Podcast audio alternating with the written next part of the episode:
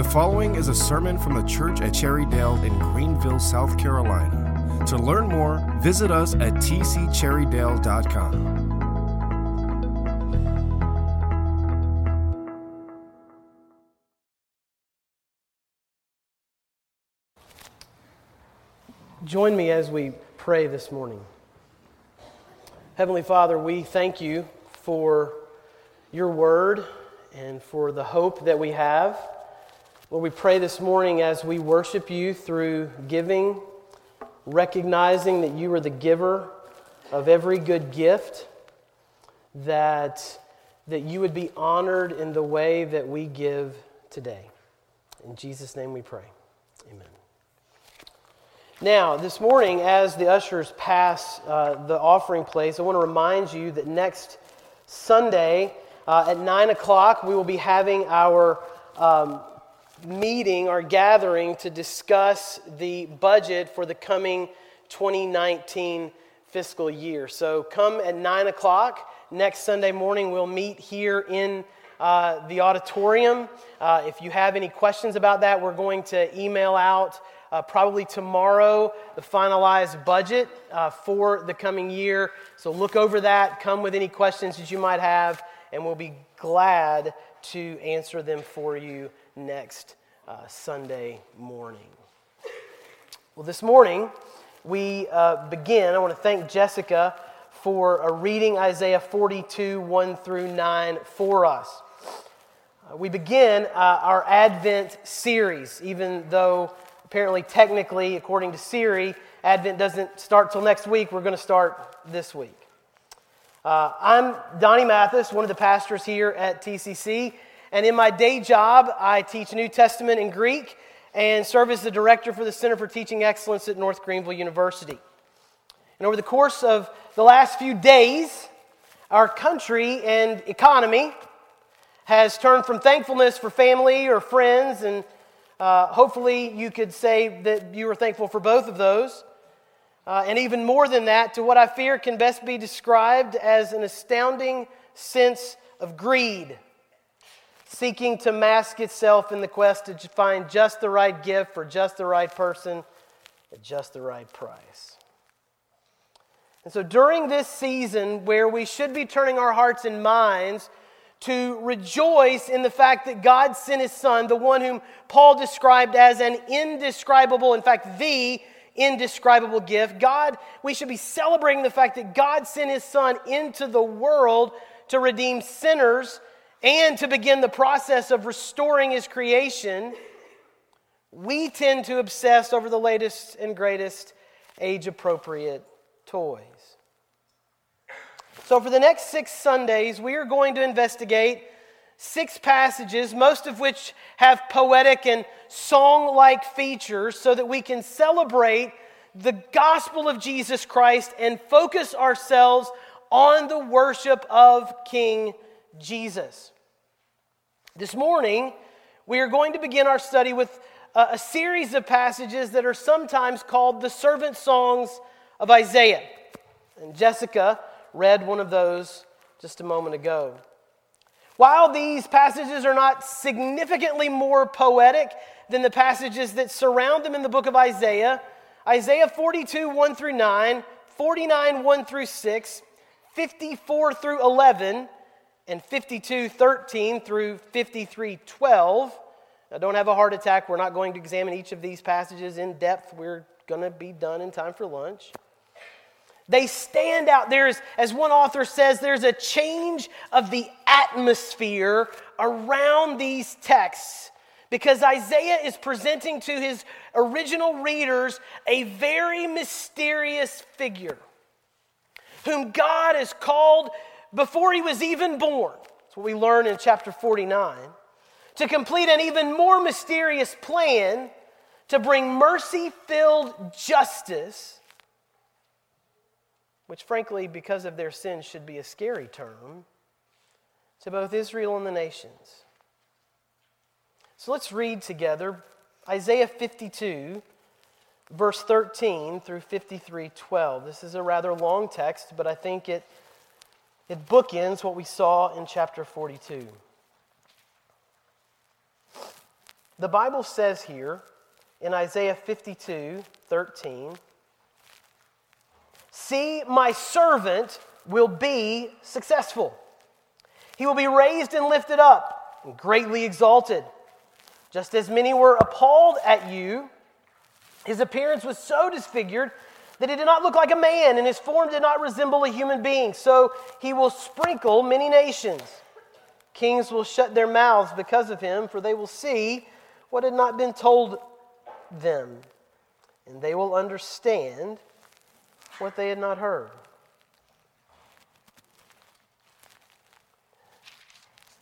Who has believed what we have heard? And to whom has the arm of the Lord been revealed? He grew up before him like a young plant. Oops. Like a young plant. And like a root out of dry ground, he didn't have an impressive form or majesty that we should look him, at him, no appearance that we should desire him. He was despised and rejected by men, a man of suffering who knew what sickness was. He was like someone people turned away from. He was despised, and we didn't value him. And yet, he himself bore our sickness, and he carried our pains. But we, in turn, regarded him stricken, struck down by God, and afflicted. But he was pierced for our rebellion, crushed because of our iniquities. Punishment for peace was upon him, and we are healed by his wounds. We all went astray like sheep. We all have turned to our own way and the Lord has punished him for the iniquity of us all. He was oppressed and afflicted, yet he did not open his mouth. Like a lamb led to the slaughter, and like a sheep silent before her shears, he did not open his mouth. He was taken away because of oppression and judgment, and who considered his fate? For he was cut off from the land of the living. He was struck because of my people's rebellion. He was assigned a grave with the wicked, but he was with the rich, rich man at his death, because he had done no violence and had not spoken deceitfully. Yet the Lord was pleased to crush him severely. When you make him a guilt offering, he will see his seed, he will prolong his days, and by his hand the Lord's pleasure will be accomplished. After his anguish, he will see light and be satisfied. By his knowledge, my righteous servant will justify many, and he will carry their iniquities. Therefore, I will give him the many as a portion, and he will receive the mighty as spoil, because he willingly submitted to death and was counted among the rebels. Yet he bore the sin of many and interceded for the rebels. Join me in prayer. Heavenly Father, we pray this morning that you would bless the reading and the instruction of your word.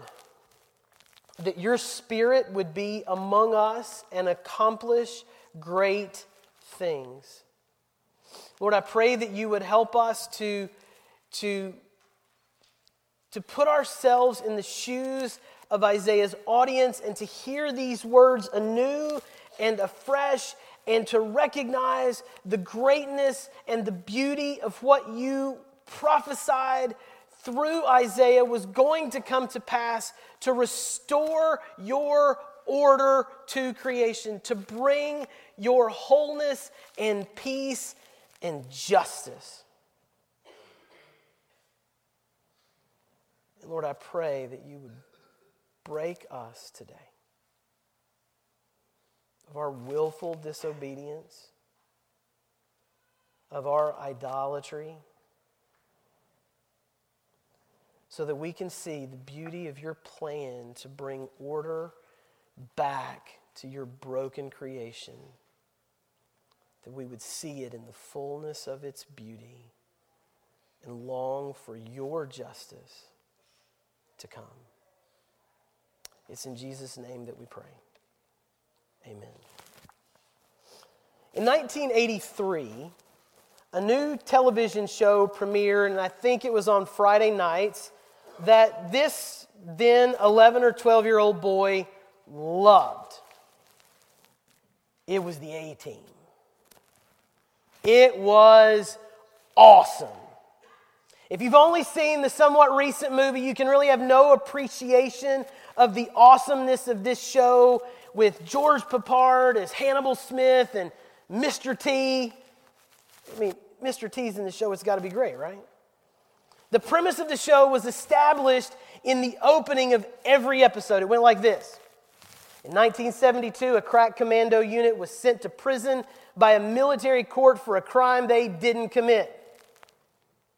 These men promptly escaped from maximum security stockade to the Los Angeles underground. This is getting cooler by the second, right? Today, still wanted by the government, they survive as soldiers of fortune. If you have a problem, if no one else can help, and if you can find them, maybe you can hire the A team.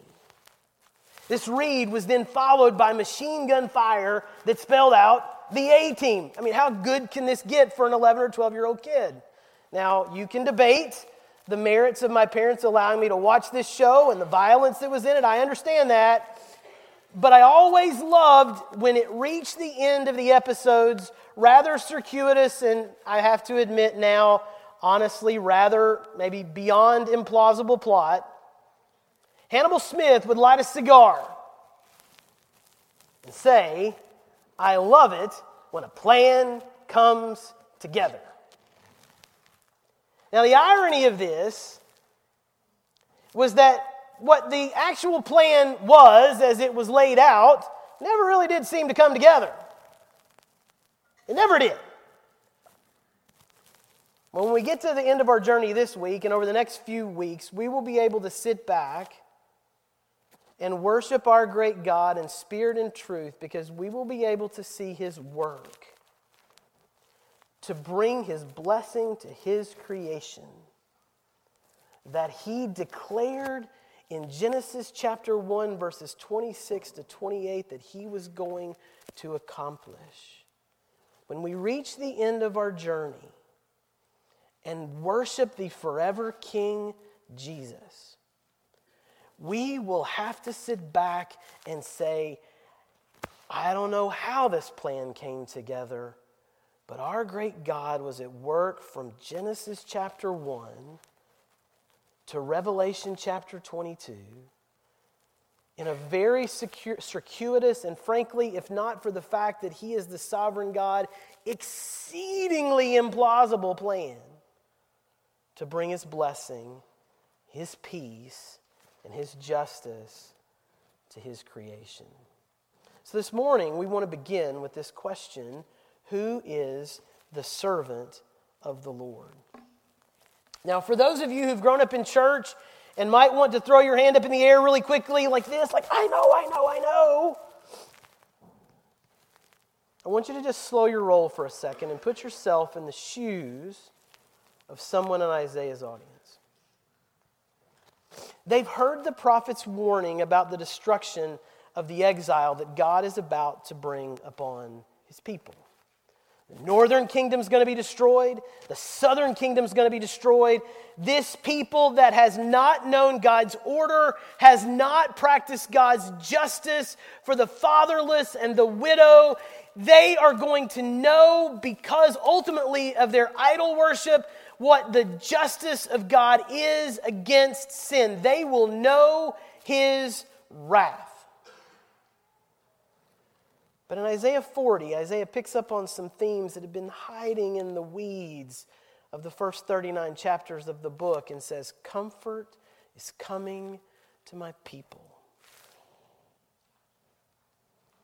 So they've begun to hear that God is going to give them hope on the other side of this removal from the land that God has given them. And by the way, just remember that this is just a repeating of what we've seen before. As far back as Genesis chapter 3, God in His grace kicks Adam and Eve out of the garden, and this is going to result in many getting booted out of a particular place that is going to end up in God accomplishing His purpose. And now they're hearing about this servant who will be used by God to bring justice to the nations but who could it be? Who could this servant be? Because the answer is not maybe as clear, at least initially, as we might have thought. Well, the first answer is Israel. There are several texts in Isaiah itself where he defines Israel as this servant. So let's look at this one in Isaiah 49, one of our servant songs. Listen to what Isaiah says here. Coasts and islands, listen to me. Distant peoples, pay attention. The Lord has called me before I was born. He named me while I was in my mother's womb. He made my words like a sharp sword. He hid me in the shadow of his hands. He made me like a sharpened arrow. He hid me in his quiver. And then he said to me, You are my servant Israel. There it is, in whom I will be glorified. And again, in Isaiah 41, verses 8 and 9. But you, Israel, my servant, Jacob, whom I have chosen, descendant of Abraham, my friend, I brought you from the ends of the earth and called you from its farthest corners. I said to you, You are my servant. I've chosen you. I haven't rejected you. So there's option one Israel as a people. Now, here's the problem Israel as a people. Israel as a people is a mess. Israel as a people are the ones that God is getting ready to eject from the land, that God is getting ready to judge by the power of the Assyrians and eventually the power of the Babylonians. So, how in the world can this messed up, broken, fallen, destructive, idol worshiping people be the solution to the problem? I don't know. Which leads to some other options. Well, maybe it's the prophet. Now, look at what we just read in Isaiah chapter 49. In the first two verses of that very passage where Isaiah says that Israel is the one he says, I was called before I was born. So maybe it is the prophet. And then we look at verses 4 through 6. But I myself said, I've labored in vain. I've spent my strength for nothing in futility. Yet my vindication is with the Lord, and my reward is with my God. And now says the Lord, who formed me from the womb to be his servant, to bring Jacob back to him, so that Israel might be gathered to him. For I am honored in the sight of the Lord. My God is my strength. It is not enough for you to be my servant, raising up the tribes of Jacob and restoring the protected ones of Israel. I will also make you a light for the nations to be my salvation to the ends of the earth. So now, look at all of those places where the prophet says, I and me and my. You can understand why this is a little confusing, I hope. The first three verses point to Israel as a nation, and now these next three verses right after it say, the prophet? Hmm. Well, it gets even more strange. The plot, as they say, shall thicken. Now, just a few chapters before or after, depending on which of the songs you're talking about, we're going to see something said about Cyrus. Now, here's the crazy thing about this Cyrus has not even been born yet, Cyrus is not even a king yet. And God is going to name him as a king from the pagan nations whom God is going to use to restore his people. That's calling your shot. So look at what it says there. Who? Now, this is referring back earlier in the passage to the Lord your Redeemer, says to Cyrus, My shepherd. Cyrus, the shepherd of God's people, he's a pagan. He will fulfill all my pleasure. And says to Jerusalem, She will be rebuilt, and of the temple, its foundation will be laid. And by the way, all these things happen. The Lord says this to Cyrus, his anointed, It's the same kind of word used for the Messiah. Whose right hand I have grasped to subdue nations before him and disarm kings, to open doors before him, and even city gates will not be shut. So, why is this so important? All three of these, they don't seem to make a whole lot of sense as the deliverer of God's people, but all three of them are pointing to something about the greatness God. If God can name Cyrus, a pagan, before he's even born, and establish a kingdom and a throne, when, I, when Israel reads Isaiah in the exile and they see, hmm, there's a new king and his name is Cyrus, haven't I heard that name before? Maybe my God is establishing his order in the earth. Now you say, well, how in the world could they not have known that this was the Messiah? Well, let's just read in the book of Acts. In Acts chapter 8, verses 26 to 30. Now, this is the story of the Ethiopian eunuch who's leaving, who's leaving Jerusalem. He's been there for the feast, and now he's going back home to Ethiopia. And Philip has been up in Samaria. The gospel has gone to the Samaritans. Great things are happening. And the Spirit of the Lord says to Philip, You go down to Gaza, which is in the middle of the desert. At least the road is in the middle of the desert. And you go there, and God's going to do something great. And he leaves and he goes. This is what happens. Let's begin reading in verse 26. And the angel of the Lord spoke to Philip Get up and go south to the road that goes down from Jerusalem to Gaza. This is the desert road. So he got up and went. There was an Ethiopian man, a eunuch, and a high official of Candace, the queen of the Ethiopians, who was in charge of her entire treasury. He had come to worship in Jerusalem and was sitting in his chariot on his way home, reading the prophet Isaiah aloud. Spirit told Philip, Go and join the chariot. So, what's happening here is essentially Philip is running alongside of the chariot, and this is what happens next. So when Philip ran up to it, he heard, the reading, the, heard him reading the prophet and said, Do you understand what you're reading? So just put this in your mind. Philip running alongside of the chariot, chariot going along, man reading aloud. Philip says, Hey, do you understand what you're reading? Probably not as easily as I just said it. Panting, maybe even. Now look at what happens next. The man says this how can I, he said, unless someone guides me? Explain this to me. So he invited Philip to come and sit with him, which I'm sure Philip greatly appreciated. Now, the scripture passage he was reading was this. We just read it. He was led like a sheep to the slaughter, and as a lamb is silent before its shearers, so he does not open his mouth. In his humiliation, justice was denied him. Who will describe his generation? For his life is taken from the earth. And now listen to what the eunuch says. The eunuch said to Philip, I ask you, who is the prophet saying this about?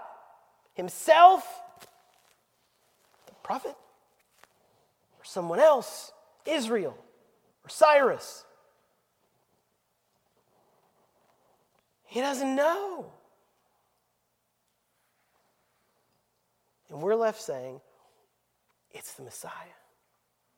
Well, why didn't anyone and everyone recognize that these passages were prophecies about the Lord's Messiah, who would show the might and the power of God like Moses did in the Exodus? That's a good question, isn't it? Well, that's what we're going to try to figure out. So let's look at the servant's mission. Look over in chapter 42. So, this is our question. Why didn't Isaiah's readers immediately think that he was referring to the Messiah? So, let's look at the mission.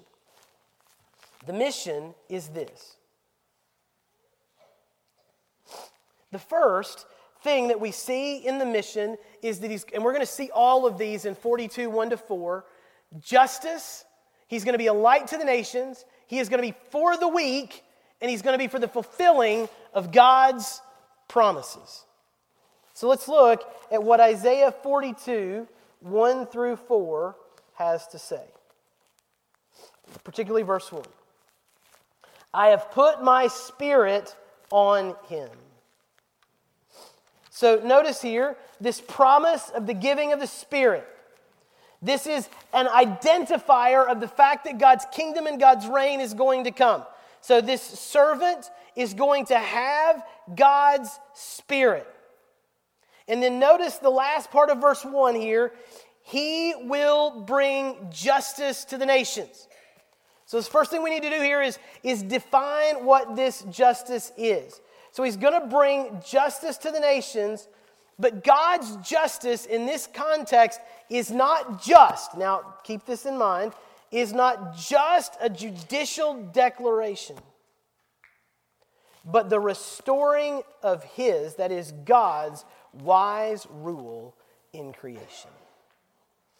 When Isaiah says that this servant is going to bring justice to the nations, he's not just saying that they are going to be called to account. Now, it's not excluding that, but what he is getting at here is something even larger and greater than this. Because Isaiah, for chapter after chapter, is on an attack against the foolishness of the worship of idols.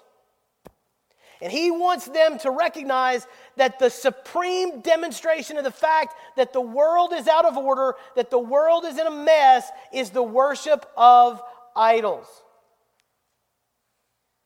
And the same thing, frankly, is still true today. So he's saying here that this servant is going to bring justice. He's going to bring God's order back to creation. If you think back earlier on this past fall when we were in Genesis chapter 1, that's what Genesis chapter 1 is all about. It's about God establishing order in this world that He has made. He is establishing these this realm, and then he establishes those who rule over the various parts of the realm, and he reaches this final conclusion that he makes men and man and woman in his own image to rule over everything that God has made in this creation, and they are to rule as his co-regents, and they are to be fruitful and multiply and fill the earth. And what happens when they rebel? They want to be God throw off his wise rule and order, and it brings destruction to all of the creation. And we've already recognized our, in our study through Genesis that God is already at work, but now Israel, this family of Abraham, is just like the rest of the world. So, how is this servant going to fulfill the mission but it's not just justice, he's going to be also a light to the nations. Through the servant, God will do something new. They are to sing a new song. And in singing this new song and in God doing this new thing, He is showing that the gods of the nations are worthless. This declaration that he will be a light to the nation is, is one more piece of Isaiah's concentrated attack on the idols of the nations. The pagans were on this hamster wheel of history going round and round and round and round. It just repeated itself over and over and over. New king, same as the old king. New God, same as the old God. You see, here's the problem the pagans were fundamentalists at heart. They would say, when presented with the facts of the one true and living God, we've never seen anything like this. We've never heard of a God who establishes the beginning and establishes the end and establishes everything in between. We've never heard of a God who creates out of nothing because nothing is, ne- is ever new. But the God of Israel established how the world began, and He's established how it will end. He alone is God. And He's sending this servant to proclaim His reign and to bring it into being. And the third part of this that we see is that it's for the weak.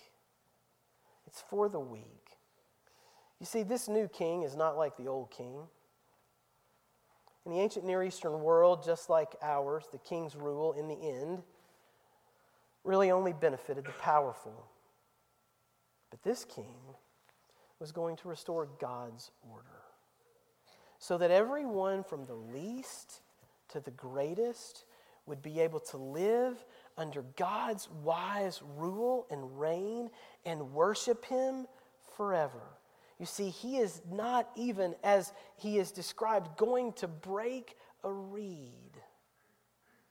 He is going to tend it and fix it and restore God's order for everyone in God's creation. Because all people are made in the image of God. And then he's going to fulfill God's promises. This is the passage we studied last week. You see, history repeats itself in the Bible, but it's always moving toward a goal that God is going to accomplish. So look at what we see here. I will make you. Notice he's talking to, one person. This is key for what's going to happen next. I will make you into a great nation. I will bless you. I will make your name great, and you will be a blessing. I will bless those who bless you. I will curse anyone who treats you with contempt, and all the peoples on earth will be blessed through you. Now, this is the hint for where we're going. One man representing a whole people. Just as we began in Genesis chapter 1 with God's purpose to bless, rather than it being the command to be fruitful and multiply and fill the earth, everything changes here in Genesis 12 when God makes the promise, I will do it. You're not going to have to do it. I'm going to do it. Now, let's see how we move forward from here. So, our next question Will the servant's mission succeed? Now, the answer to this, very shortly, quickly, is yes. There are several passages here. I'm not going to read them all. You can go back and read them yourselves. Okay? They're here on the screen. I'll even make this available for you. All right, so all of these are saying, Isaiah 42, 5 through 7, this is going to succeed. Look at what he says here. Who created the heavens, stretched them out. Why is it going to succeed? Because God is the creator. God creates. That's reason number one this plan will succeed. God creates, and He creates out of nothing. All right, number two, this is in 49 6. In Isaiah 49 6, we see that God makes. So God creates, God makes. In 49 6, I will make you a light to the nations. What did he say to Abraham? Through you, all the peoples of the earth will be blessed. I will do it. I will make you the servant, a light to the nation. Now, next, Isaiah chapter 50, verses 8 through 9. Not only does God create, not only does God make, God vindicates in truth. In Isaiah chapter 50, verses 8 through 9, we can see that God will vindicate the mission of the servant. This will be accomplished. Then, Isaiah 52, 13, God promises success. My servant will be successful. And then lastly, God promises a people. In Isaiah 53, in the last part of verse 11 through chapter or 53, verse 12, the first part, he will see light and be satisfied by his knowledge. My righteous servant will justify many, and he will carry their iniquities. Therefore, I will give him the many as a portion, and he will receive the mighty as spoil. So, let's review God creates, God makes, God vindicates, God promises and a success, and God promises a people.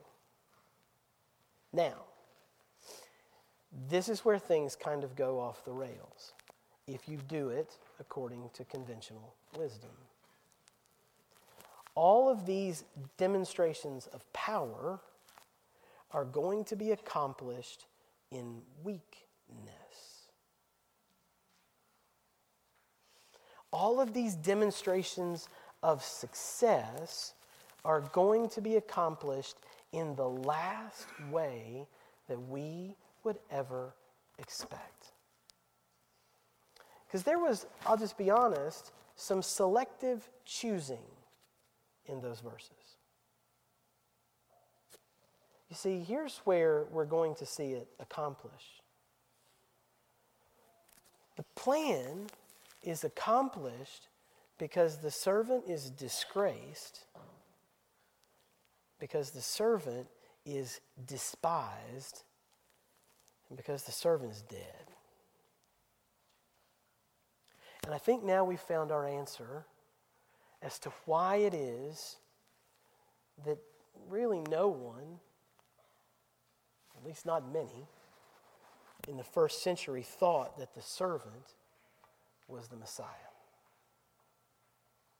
Because in chapter 52, Isaiah says that God is going to reveal his mighty arm.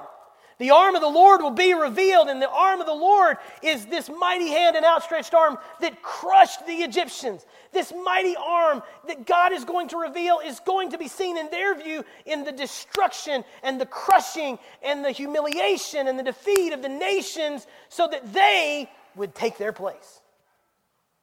They wanted might, they wanted power in a leader. They wanted somebody who was going to be nasty and fight for them. And isn't that the same thing that we do? We want to accomplish God's plan with pagan methods. That's why Jesus, when confronted with Pilate, will say that my kingdom does not come from out of this world. It doesn't say it's not coming on the earth, but it's not going to come with your methods or means. It's going to come because I'm going to be disgraced, I'm going to be despised, and I'm going to be dead. And so we see in Isaiah chapter 50, verses 6 through 7. Listen to what the servant says I gave my back to those who beat me, and my cheeks to those who tore out my beard. That seems terrible.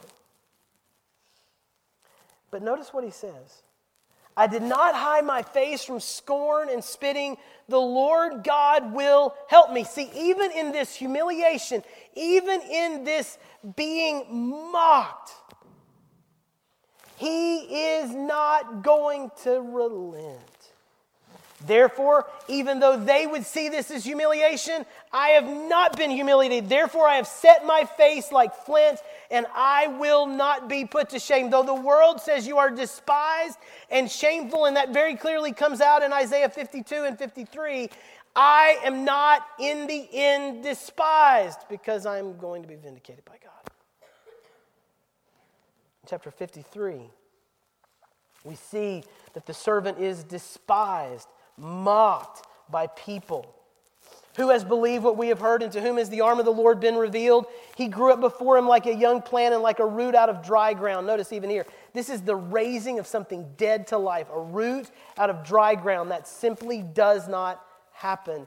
He didn't have an impressive form or majesty that we should look at him, no appearance that we should desire him. He was despised and rejected by men, a man of suffering who knew what sickness was. He was like someone people turned away from. He was despised, and we didn't value him. And then he will die. He will receive the wrath of God for sinners. And here is the beauty of all that God is doing to establish His order. He's the only one in all of creation who didn't deserve to be despised, disgraced, and dead. He didn't deserve it. But he willingly submitted himself to this destruction, this death, knowing the wrath of God so that sinners like us could be freed. So that a broken creation could be remade. So that God's order could return to his broken world.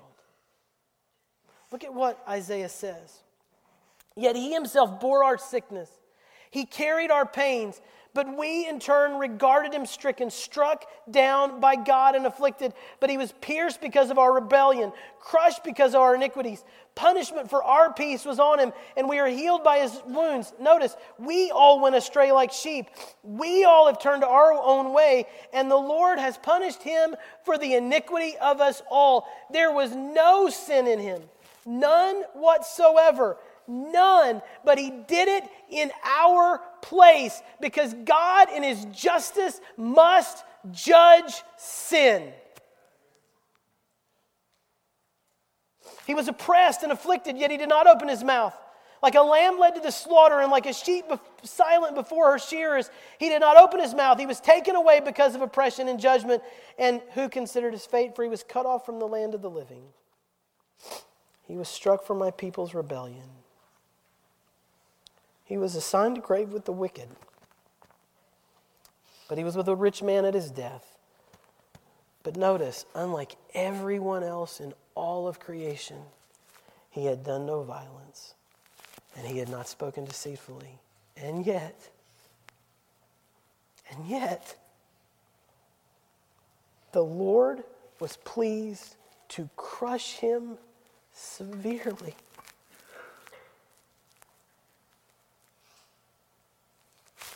The Lord was pleased to crush him. One commentator on this passage has said it far more beautifully than I would ever be able. The child has rebelled against the parent. Not only has the relationship been disrupted, but justice is offended. There is no shalom, there is no well being, because things are out of order, unbalanced, until punishment has been meted out. All the good intentions in the world cannot restore the broken order, but when the parent's authority has been recognized, when justice has been done, then both sides of the equation are balanced again. And this is what shalom, what well being, is all about. This is what the servant has done for us. This is not in God being pleased to crush his servant. This is not a matter of a raging tyrant who demands violence on somebody to satisfy his fury. This is not divine child abuse. It is a God the God who wants a whole relationship with his people. He wants order back in his creation, but is prevented from having it until incomplete justice. You see, any sacrifice of an animal, any judgment in the exile is never going to be enough. This cannot come, order cannot come until complete justice is satisfied. In the servant, he found a way to gratify his love and satisfy his justice. Paul says it like this that he would be the just and the justifier of those who have faith in Jesus. The one, the king, in the place of the many. And that's what his mission means for us. His mission means for us that sinners can know God's wise rule in hope and not in fear. God's wise rule is coming because Jesus ordered his life. If you read the Gospels, and you will see over and over and over and over again, time after time after time, that Jesus ordered his life to fulfill every word of these prophetic texts about the servant. And he accomplished it in his death and in his resurrection. You see, sin demands payment, and he made the offering in full. So we ask the question who is the servant of the Lord? Jesus, the Messiah, is the servant of the Lord. Why couldn't Isaiah's or Jesus' contemporaries understand that the Messiah had to die in the place of his people? Here's why they couldn't wrap their minds around the fact that the arm of the Lord could be revealed in a place of shame. They could not wrap their minds. And frankly, apart from the work of the Spirit, we can't either wrap our minds around the fact that in this place of punishment and death and humiliation, the power of God is revealed in the most telling way imaginable. God is overthrowing the wisdom of the world with his wisdom. God is overthrowing the kingdoms of the world with an eternal power that is demonstrated ultimately in his love. That's why Paul will say in Romans 5 that while we were still sinners, that God demonstrates his love in that while we were still sinners, Christ died for us. While we were rebels, while we were broken, while we were fighting against God, he did all the work to show his love and to bring order to his creation. You see, we can't see what God is doing. They couldn't see what God is doing because they wanted a king just like the nations had. When what they needed was the perfect shepherd king who was willing to save his people by dying in their place and to restore order to his creation. God said that he would do it, and in God the Son, he did. God has established his order. God has brought peace. The question for us this morning are we going to receive that peace through faith in Jesus Christ? And are we going to walk in that peace as ambassadors for his kingdom until that justice comes in perfection and the forever king returns? But until that time, let us worship the just King because he has brought God's rule to the world. Let us worship the just King because he has brought God's wise rule to the world. Let's pray. Heavenly Father, we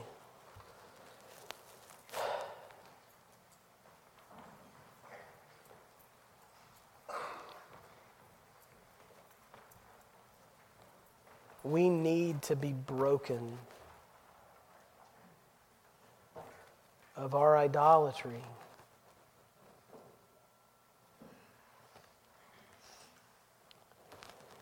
We need, just like Isaiah's contemporaries, to recognize that the hope of order and the hope of justice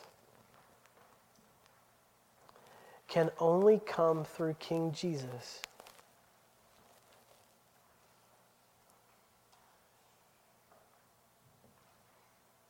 Lord, help us to think as kingdom citizens and not like the world. Lord, let us know that our vindication will come from you, that we do not have to fight. We do not have to be nasty to advance your kingdom. We simply need to rest in what you have done.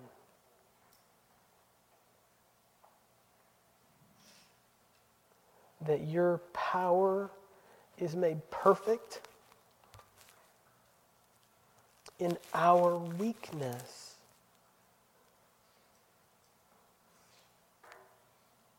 that in our weakness, you will be shown to be strong. You will be shown to be king. You will be shown to be great, not us.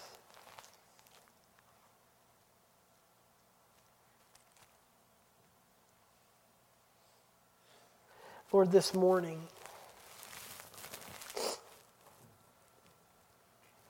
I just pray that if there is anyone here today who has has never known this grace that is revealed in the servant of the Lord who stood in their place and took their sins upon himself so that they could know the justice and wise rule of God and hope. Lord, I pray that if they've never placed their faith in Jesus, that you would draw them to yourself, that they would be changed, that they could then look to a hopeful future where the one who would not even break a, a bruised reed, they can look to a hopeful future and know that when you set things right and order things in perfection, that they can look to that day with peace and with joy and not in fear. Lord, do your work. Because my words, they're feeble.